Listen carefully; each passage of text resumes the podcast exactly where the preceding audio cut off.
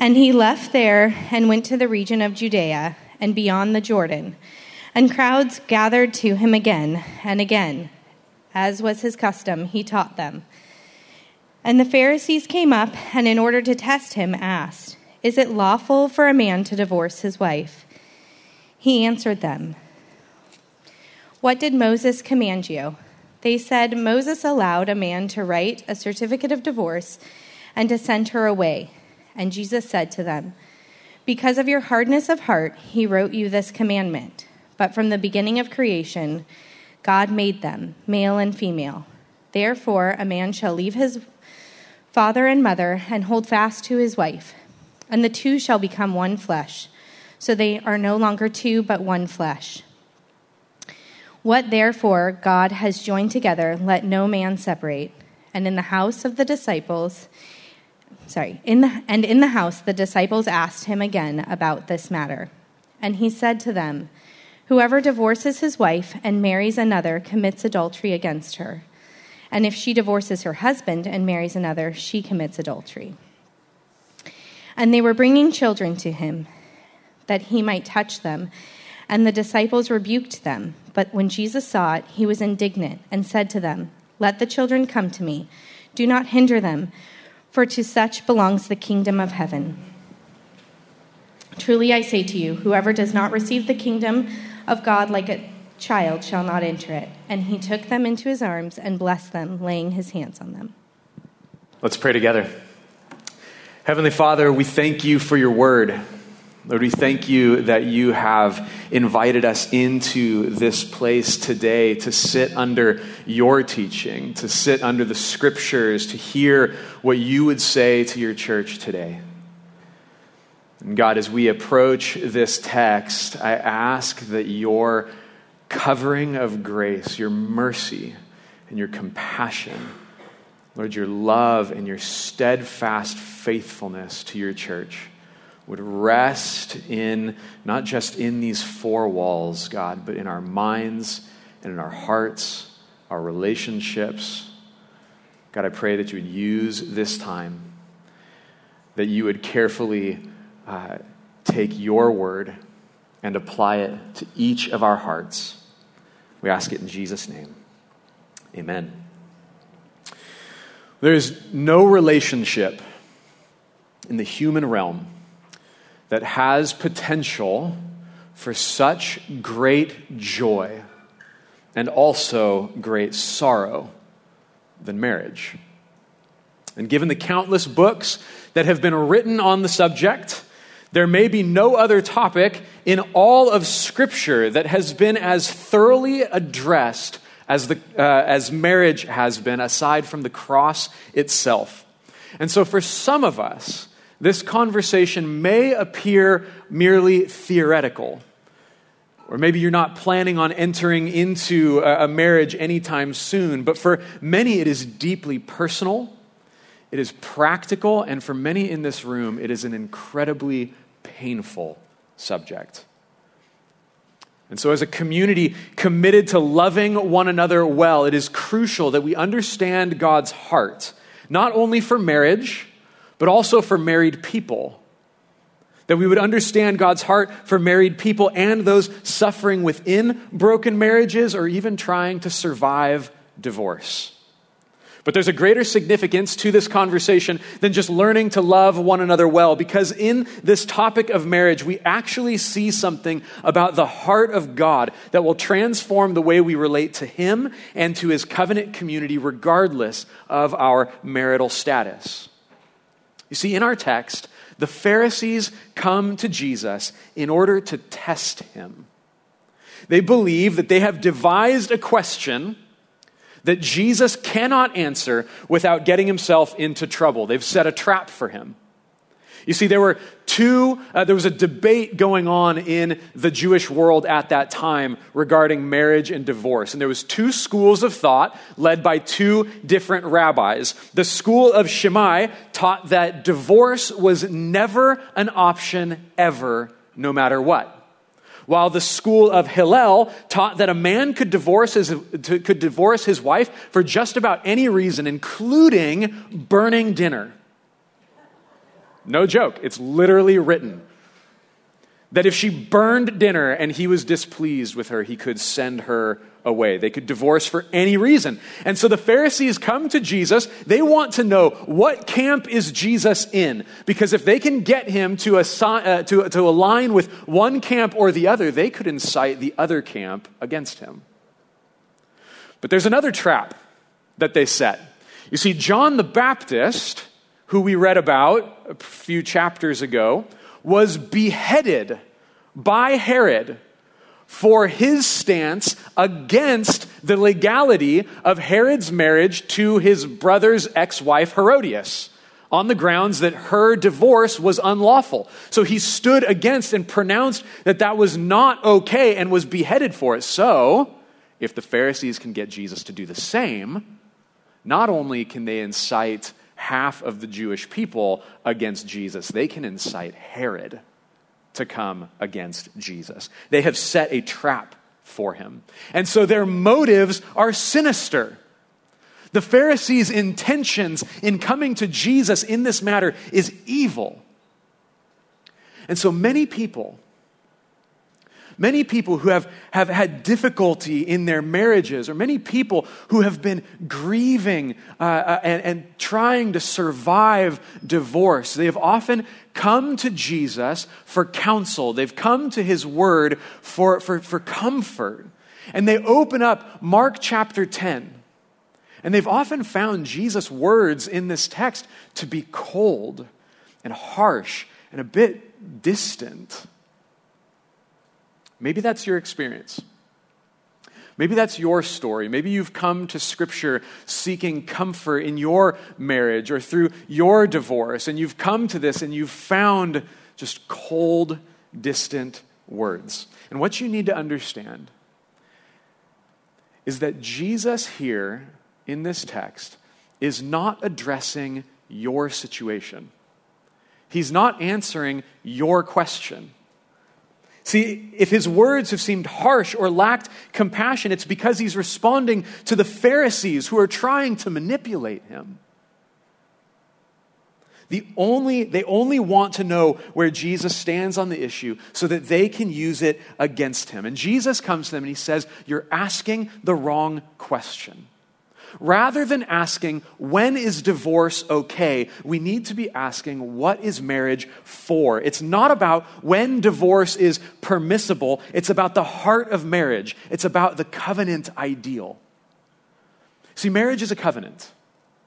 It's not like any other relationship in the world. See, many people think that they meet someone they get to know them, they're attracted to them, and so they start getting to know each other with coffee dates. It always starts at coffee. Every relationship begins at coffee. And so you're getting to know each other, you're dating each other, and then you decide you're going to have the DTR, right? You got to define the relationship. And so the next step of the relationship is a really awkward conversation where you decide to be boyfriend and girlfriend. Funny story for another time. I had to convince my wife that she was my girlfriend rather than asking her to be my girlfriend. And so we we had the DTR. And, and so then you're dating someone, and now we're exclusive. We're like sworn off all the other people, and we're just like focusing time on, on each other. And so you get to the point in the relationship where you're like, this is pretty good. This, is like, this could be something. And then you start seriously dating right? That's a term that someone has, has used before. Like, well, we're more than dating, we're seriously dating. And were you not serious about it before? Awesome. I'm glad that you're serious about it this time. And then you start asking the questions, having the conversations, allowing the difficult topics to come up so that you can decide if this is someone that you can spend the rest of your life with. And if it is, then you get engaged. And then many people think that marriage is just the next stop on the relationship train, and it's not. See, marriage is a completely different kind of relationship. It's a completely different kind of relationship. Flying a plane is not the next step after learning to drive a car. It's a completely different kind of vehicle. And so a covenant is a completely different thing than anything else we're used to. The closest thing we have in our world to a covenant is a contract. And even a contract doesn't do justice for what marriage is. See, a contract is designed to protect two individuals. See, if, if we go into a contract with one another, and I don't uphold my end of the bargain because I'm shady, you are free from your obligation to that contract. Because I broke my end of the deal, you are free from your end of the deal.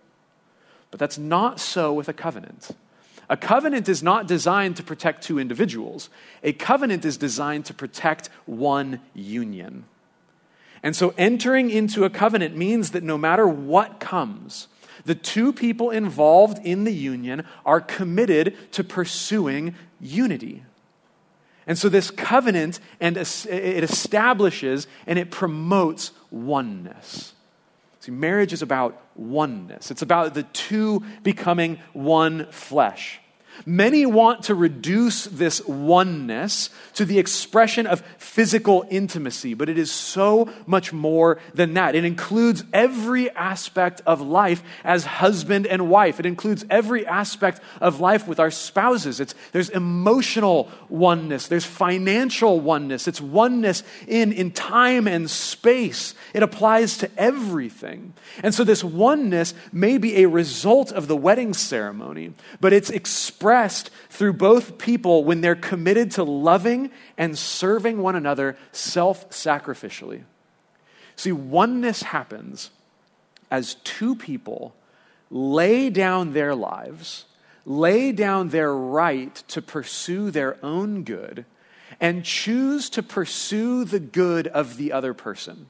And when two people are laying down their lives, sacrificing their rights, sacrificing their needs for the needs of the other person, then both receive what they need, and yet neither one is taking it at the expense of the other.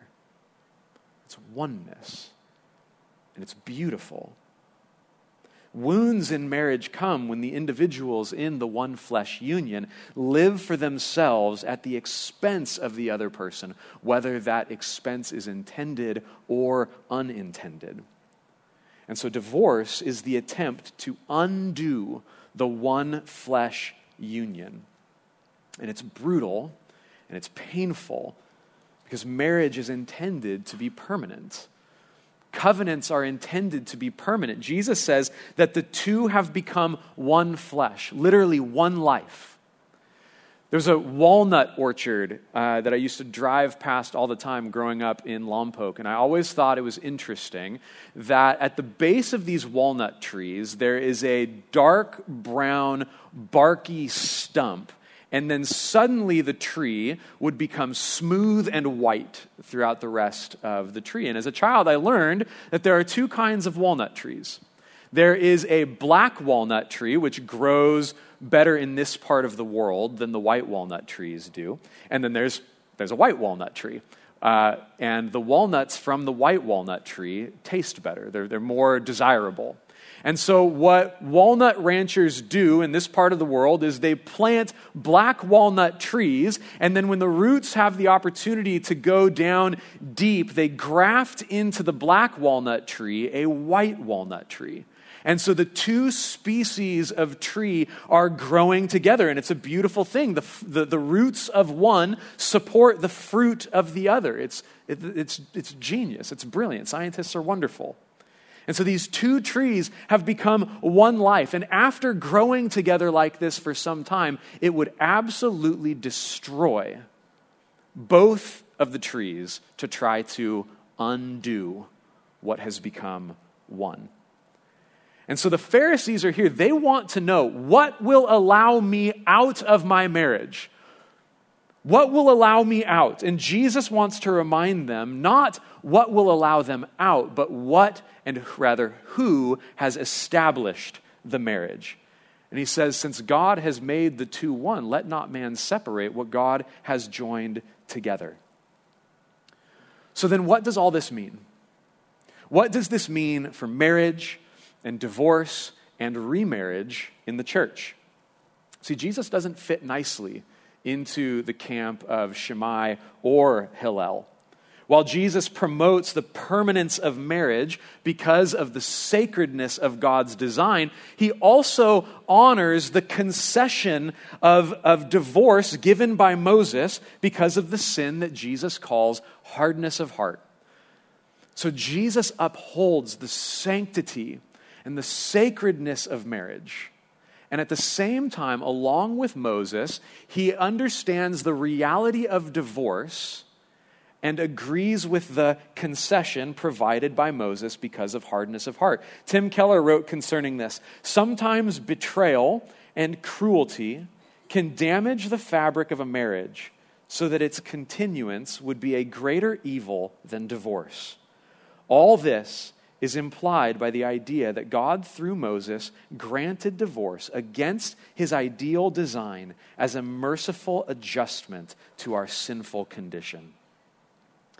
And so while Moses and Jesus uphold the permanence of marriage, they also assume the reality of divorce because of sin and so provide a concession. If a spouse is intent on leaving because their hearts are hard toward God and toward their spouse and the marriage, God does not further burden the one being abandoned. But this concession that Moses gives began to be abused by the majority of the Jewish world at the time who believed that a man could divorce his wife for any reason. Mind you, women were not allowed to initiate divorce in first century Jewish culture. And so, even what Jesus does here by providing not only a concession for divorce, but then saying that if a woman were to uh, divorce her spouse, he actually provides the opportunity for women to be treated equally in this culture. They believed that they, they could divorce for any reason, and it, gets, it was getting abused. And it gets abused today as well. So that many people assume today that if a marriage doesn't work out, you can just part ways, peace out, and go your own way. And it undermines God's original intentions for marriage. And so when his disciples ask him to explain this more, he says that anyone who does divorce their spouse and remarries another person commits adultery. Just like the previous passage from last week, where Jesus talks about cutting off your hand and gouging out your eye if it causes you to sin, Jesus is also using extreme language in order to make a point. Because the same hardness of heart that results in turning away from your spouse and embracing another is the same hard heartedness that causes somebody to turn away from their spouse, divorcing them and remarrying another. And so Jesus says if the intention is to turn away from the spouse that God has made you one with in order to pursue another, whether that person is immediate and, and, and real or future and hypothetical. If that is your desire, if that is your intention, it is coming from the same hard heart that produces adultery. And so Jesus is saying that the Pharisees, in asking their question, are attempting to justify an adulterous heart. Now, this has caused many in the church to conclude that divorce is never an option and that it's always a sin all the time, and any remarriage after divorce is adultery. But I think that's the wrong conclusion for several reasons. First, we need to take context into account. Context is key, and so Mark is not attempting to summarize all of Jesus' teachings on divorce and on marriage. He's answering those who are trying to trap him. Again, they're trying to manipulate him, and he's not going to play their game. And so he responds with God's intentions for marriage, not the ways that we should always respond in, in, in, with, in difficulty in, in marriage. I imagine that Jesus' response would be significantly different if he were being asked this question by the wives or the ex wives of these Pharisees. Think of every time Jesus uh, uh, uh, comes with compassion and grace to people who are seeking compassion and grace. Think of the way he speaks to the woman caught in adultery in John chapter 8. The love and the grace and the compassion that he extends. Think of the woman from John chapter 4, the Samaritan woman at the well, who had had five husbands, and the man that she was currently with was not her husband. And the compassion and the grace and the love and the intentionality with which Jesus pursued her heart is beautiful.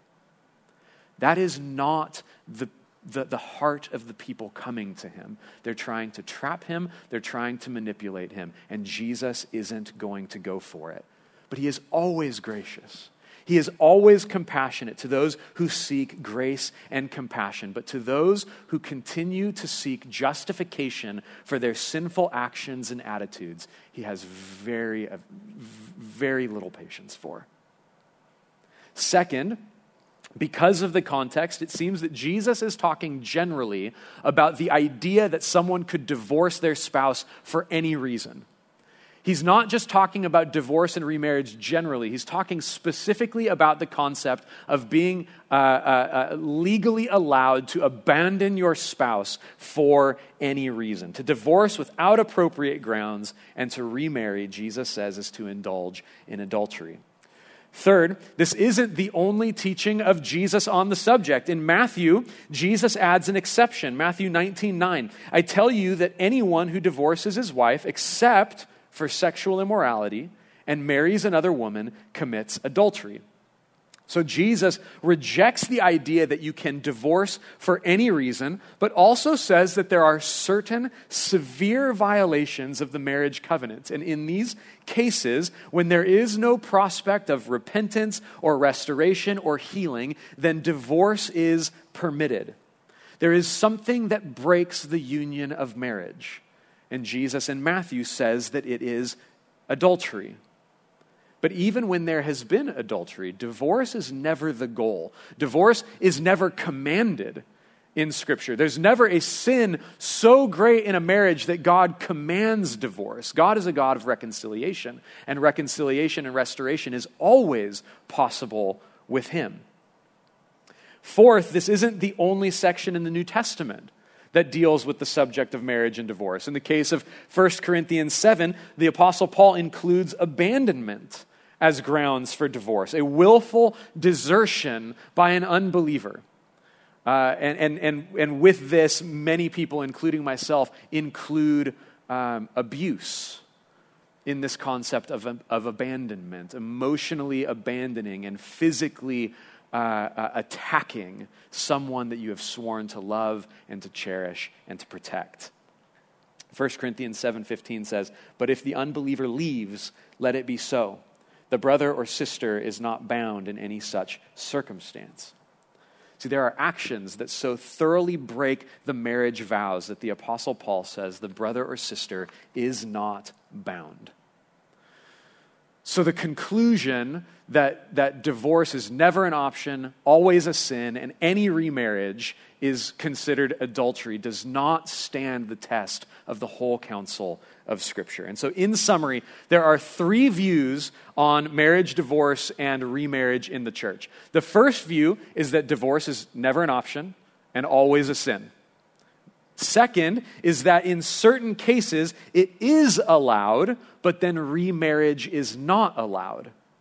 And the third view is that there are some biblical grounds for divorce, though it is a last resort and should be avoided at all cost. But if those criteria meet, if there is such an offense to the marriage covenant, if there's been such a violation and repentance and restoration is not possible, then that person is free to remarry.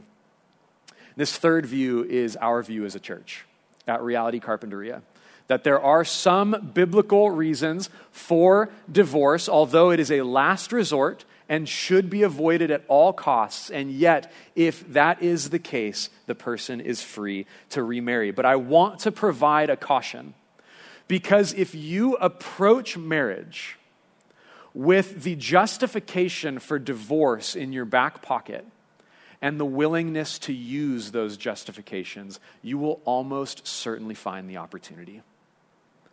It is better to approach marriage with the intention that divorce is never an option than to come in justifying it that if it doesn't work out, I can always leave. Because divorce is never the goal. God is a God of reconciliation and restoration, and even the most difficult marriages are not beyond hope if both people are committed to Jesus and committed to each other and committed to the marriage. And so we also need to recognize that no two situations are alike. No two situations are identical. Uh, statistically speaking, probably every single person in this room has been affected by this topic in some regard, whether as a child experiencing the divorce of parents or grandparents or relatives, or in your own life and in your own marriages and fighting for, for your marriage and, and trying to survive and, and endure faithfully a difficult marriage or trying to recover from divorce. We are not untouched by this concept, but no two situations are alike. And so your experience is unique your experience is important. And so, understanding the way forward for you or understanding how to think back on what you've experienced takes incredible wisdom and counsel. And so, please don't go it alone. Don't face this alone. Don't make these decisions alone. Like everything in life, we face it together as the body of Christ with the counsel of Scripture, the Holy Spirit, the leaders of the church, and those that love us and support us and will be there for us, even if the worst may come. So pursue counsel working through your own experience is going to require an honest assessment of your situation and what the scriptures say regarding the situation. And so this means that there are three things that we need as a community as we pursue godly marriages. First, church, we need courage. We need courage to do this well. It's going to take courage for many of us to be honest about our lives, to be honest about what we've experienced, to be honest about what we've endured, what we've done, what we've agreed to, what we have denied. It's going to be take courage to be honest about our situations and what Scripture says. See, many people fear receiving a medical diagnosis, a, a, difficult medical diagnosis from a doctor. And so they refuse to go and see a doctor and just hope that it's all going to go away. But when it doesn't, and then they finally go in and see a doctor, often it's too late. And so, for you, what, what you need is courage to face it today, to face it together, to look into it honestly, to search the scriptures, and to seek wisdom for your situation. We need courage to take our marriage and the scriptures seriously before the damage becomes irreparable. We need to do it. We need to look into it. It's going to take courage to acknowledge that many reasons given for divorce in our culture and in the church go against what Scripture teaches on the subject. The number one justification in our culture for divorce is I deserve to be happy. I deserve to be happy, but this implies that we're actually worthy of something. Scripture says that any, any good thing is a gift. We're not owed anything. It also implies that we believe a spouse can make us happy.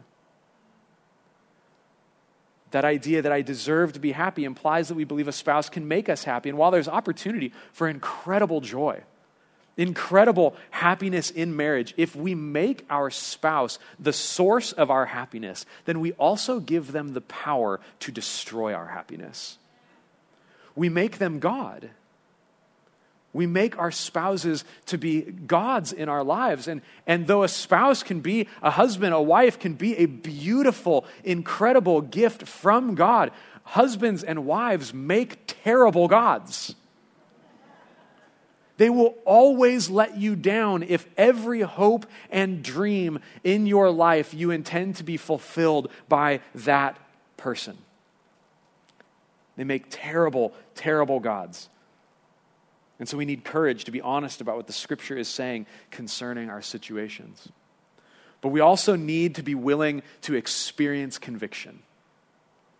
If we are in the wrong, or if we've been mistreating our spouse, either by breaking the marriage vows or by crushing them under the weight of making them our God, we need to receive the conviction of the Holy Spirit that turns our hearts from other things and turns it back onto God. But the conviction that we need to receive is not always just being convinced of things that we're doing that are wrong. We also need conviction to pursue the things that are good. Many today need to lay aside what is permissible for the sake of what is intended. Not even just take that, take that outside of the concept of marriage and into our lives. Many of us need to lay aside the things that are permissible to pursue the things that God intended. And so there are lots of things that are not necessarily sin but are not helpful for marriage. And to pursue them is to operate like a Pharisee. The Pharisees just want to know how far they can go before they fall off their legal obedience. If obeying God is this dartboard, they're asking Jesus, How far to the edges can I stray and still be okay?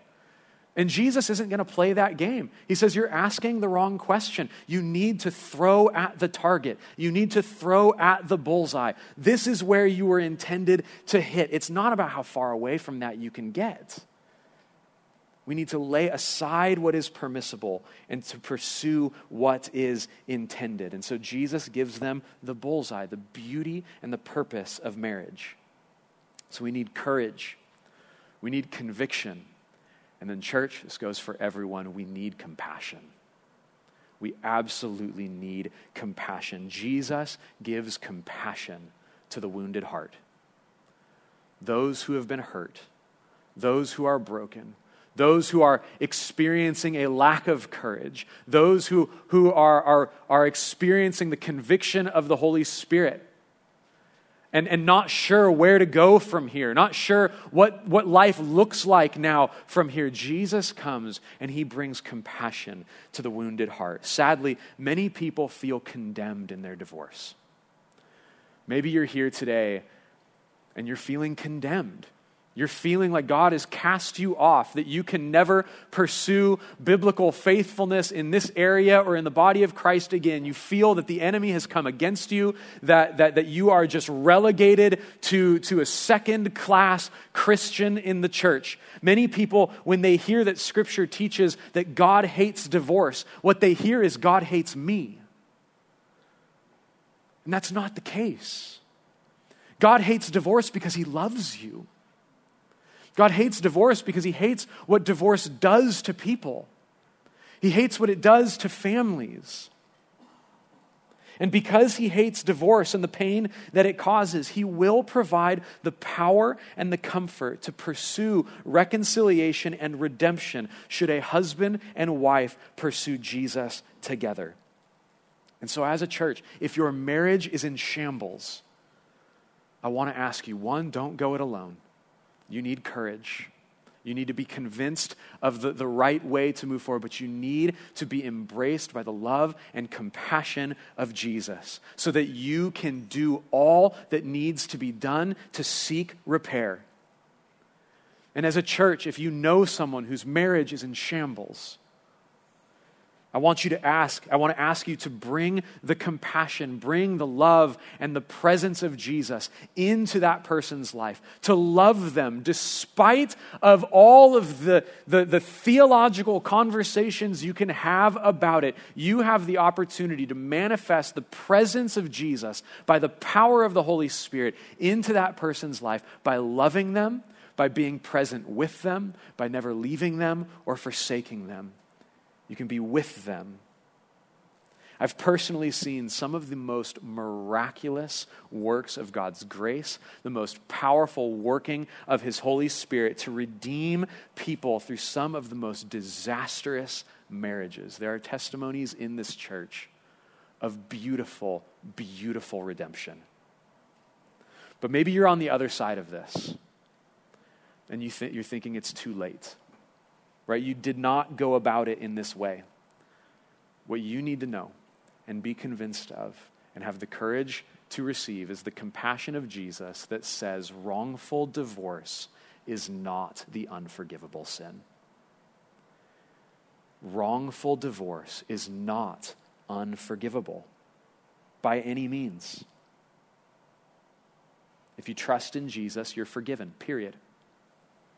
If you trust in Jesus, you're forgiven, regardless of what restoration is possible or not possible. And so we acknowledge our wrong, and when possible, we seek restoration. Scripture teaches, yes, that God hates divorce. But surprisingly, God describes himself in Scripture as a divorced person. God's experiences of his people continually turning away from him throughout the scriptures, continually abandoning the God of Israel to pursue foreign gods, is described throughout scripture as spiritual adultery because God has given himself to his people in covenant. And he has promised to preserve that unity, not to protect himself from us, but to protect the union with us. And so God has given himself to us in covenant. It's a binding relationship where we are invited into his life and where we can have confidence that he will never leave us or forsake us. This is why marriage is so important. It reflects God's commitment to us. It reflects God's relationship to his people. People should see the way, God, uh, the way we love one another in our marriages and say, This is what God is like. This is the way God loves his people. This is the way God forgives his people. This is the way God serves his people. This is the way God lays his life down for his people. People should look at our marriages and say, This is the way that Jesus loves the body of Christ.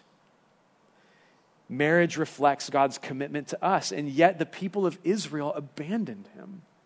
They left him. And so Jeremiah 3, verses 7 and 8 say, I thought after she, speaking of Israel, has done all this, she will return to me. But she did not return. I had sent her away with a decree of divorce. God knows the pain, He knows the hurt. He knows the heartbreak of loving someone so desperately and to have them turn away from him. He knows the heartbreak of having to concede, I will not force you to be with me. And if you are going to abandon me, I'm going to concede to send you away, to give that decree of divorce. God's own people did this to him time and time again throughout the scriptures. He knows the pain, he knows the hurt, and yet he pursues reconciliation. He pursues restoration. Whether reconciliation is possible or not with others, it is always possible with God. It is always possible with Him. If you trust Him, you are forgiven and accepted as a dearly loved child. This is the heart of God. And this is why this conversation on divorce is immediately followed by Jesus' heart toward children. Not only because of the connection between marriage and family, but because children are representatives of what it means to be completely dependent. To be completely dependent on their parents. And so rather than trying to justify our actions, rather than trying to, to prove ourselves as acceptable as the Pharisees are doing, what we need is to receive mercy. What we need is to receive reconciliation. What we need is to receive the restoration that comes through faith in Jesus. We need to receive the kingdom as little children, as children receiving grace from their parents, blessing from their parents, not because they've done everything right, but because they are, they are, they're theirs. They belong to them. And so the Pharisees will not receive the kingdom values in Jesus' teaching on divorce because they're unwilling to receive the kingdom that Jesus is bringing. They still want to achieve their own righteousness. They're still trying to achieve their own status, and many of us are still trying to achieve our own self righteousness. Not only pointing to the right things in our lives, but trying to downplay and justifying the questionable things in our lives. And it's a, an attempt to force God into accepting us. We're trying to make ourselves worthy. We're trying to prove that we're, we are acceptable by pointing to the good things and trying to hide away the bad things. But doing so misses the fact that God chooses to love us. that God has chosen to love you, that He's not blind to the stuff in your life. He's not blind to the things that are wrong. He's not blind to your difficult marriages. He's not blind to divorce. He's not blind to the hurt, the shame, the pain that you have received or the pain that you have inflicted. He is not blind to that, and yet He chooses to love you. Not because you're shiny and, and clean and, and holy, but while you were still sinning against Him, He chose to love you. While we were still sinners, Christ died for us. He makes us new. He cleanses us. He died for us and covenants himself to us. Through faith in his death and resurrection, the church becomes the bride of Christ. The church becomes united to Jesus in this covenant of marriage in this covenant that He is absolutely committed to. The reason that we can be faithful and committed people in all of our relationships, not just our marriage relationships, but our friendships, our church relationships, our church family, our, our relationship with Jesus, is because Jesus is faithful and committed to us. Romans 8 says, Who shall separate us from the love of Christ? Shall tribulation or distress or persecution? Or famine or nakedness or danger or sword? No. In all these things, we are more than conquerors through him who loved us. For I am sure that neither death, nor life, nor angels, nor rulers, nor things present, nor things to come, nor powers, nor height, nor depth, nor anything else in all creation will be able to separate us from the love of God in Christ Jesus our Lord. He doesn't love us because we are holy and righteous. He loves us when we are in shambles. He loves us when we're broken, covered in our filth. He loves us, and in uniting Himself to us, He makes us one with Him by grace. No matter what it is, it's that picture of Jesus cleansing the leper earlier in Mark when Jesus touches him, and instead of contracting the leprosy from the leper, the leper contracted the cleanness of Jesus. Whatever situation you're in, whatever you have brought into the marriage or taken out of the marriage, whatever uncleanness is in your life, whatever it is, if you come to Jesus and the Spirit unites you to Christ through faith, His cleanness washes over you and you have been pronounced clean. You are free, set free and cleansed and loved in the name of Jesus. He loves us though we're broken. He loves us though we're sinful, but He makes a way for us to be healed. He makes a way for us to be reconciled and restored to Him. No matter how painful or impossible it may seem, all things are possible with God. And so, church, we need to trust Him today. If you're here and you're broken, whether it's regarding marriage or some other difficult thing in life, trust Him today in marriage, in life, in all things, and receive healing. He brings restoration. He brings healing. He brings love and compassion. He will give you the courage that you need. He will bring the conviction to pursue the good things that He desires for you. And He will bring compassion into your life when you fail. Trust in Jesus today and receive healing, receive forgiveness, receive eternal life, and receive the Holy Spirit of God who unites us to Jesus in his covenant love. Let's pray together. Jesus, thank you that you never stop pursuing your bride. Jesus, thank you that when we continue to turn away from you, either, either for, a, for a moment or for a month or from years, maybe there are people here who've, who have followed you at some point in their life and have, and have turned away, and, it, and it's, been, it's been a long time. It's been a long time since they've actively followed you. God, we believe the truth that you have never stopped pursuing them. And if they're here today, that's an evidence that you have just been consistently, faithfully, lovingly, compassionately pursuing your bride. Not shouting at them, you better come back. But please, I'm right here. I've never left you. Turn and receive healing, receive love, receive the compassion that you need. Holy Spirit, thank you that you never stop pursuing us. You never stop leading us into the good and beautiful things you desire for your bride. God, I pray that we in this time would simply open our hands as little children, receiving not only the kingdom, but receiving the, the values of the kingdom, to live as kingdom people in this world. God, and I pray if there's anyone who's still experiencing fear, condemnation because of what they've encountered in marriage, pray that in the name of Jesus you would set them free to receive your love and your grace and your healing. Thank you that you never stop pursuing us, Lord. Pray these things in Jesus' name.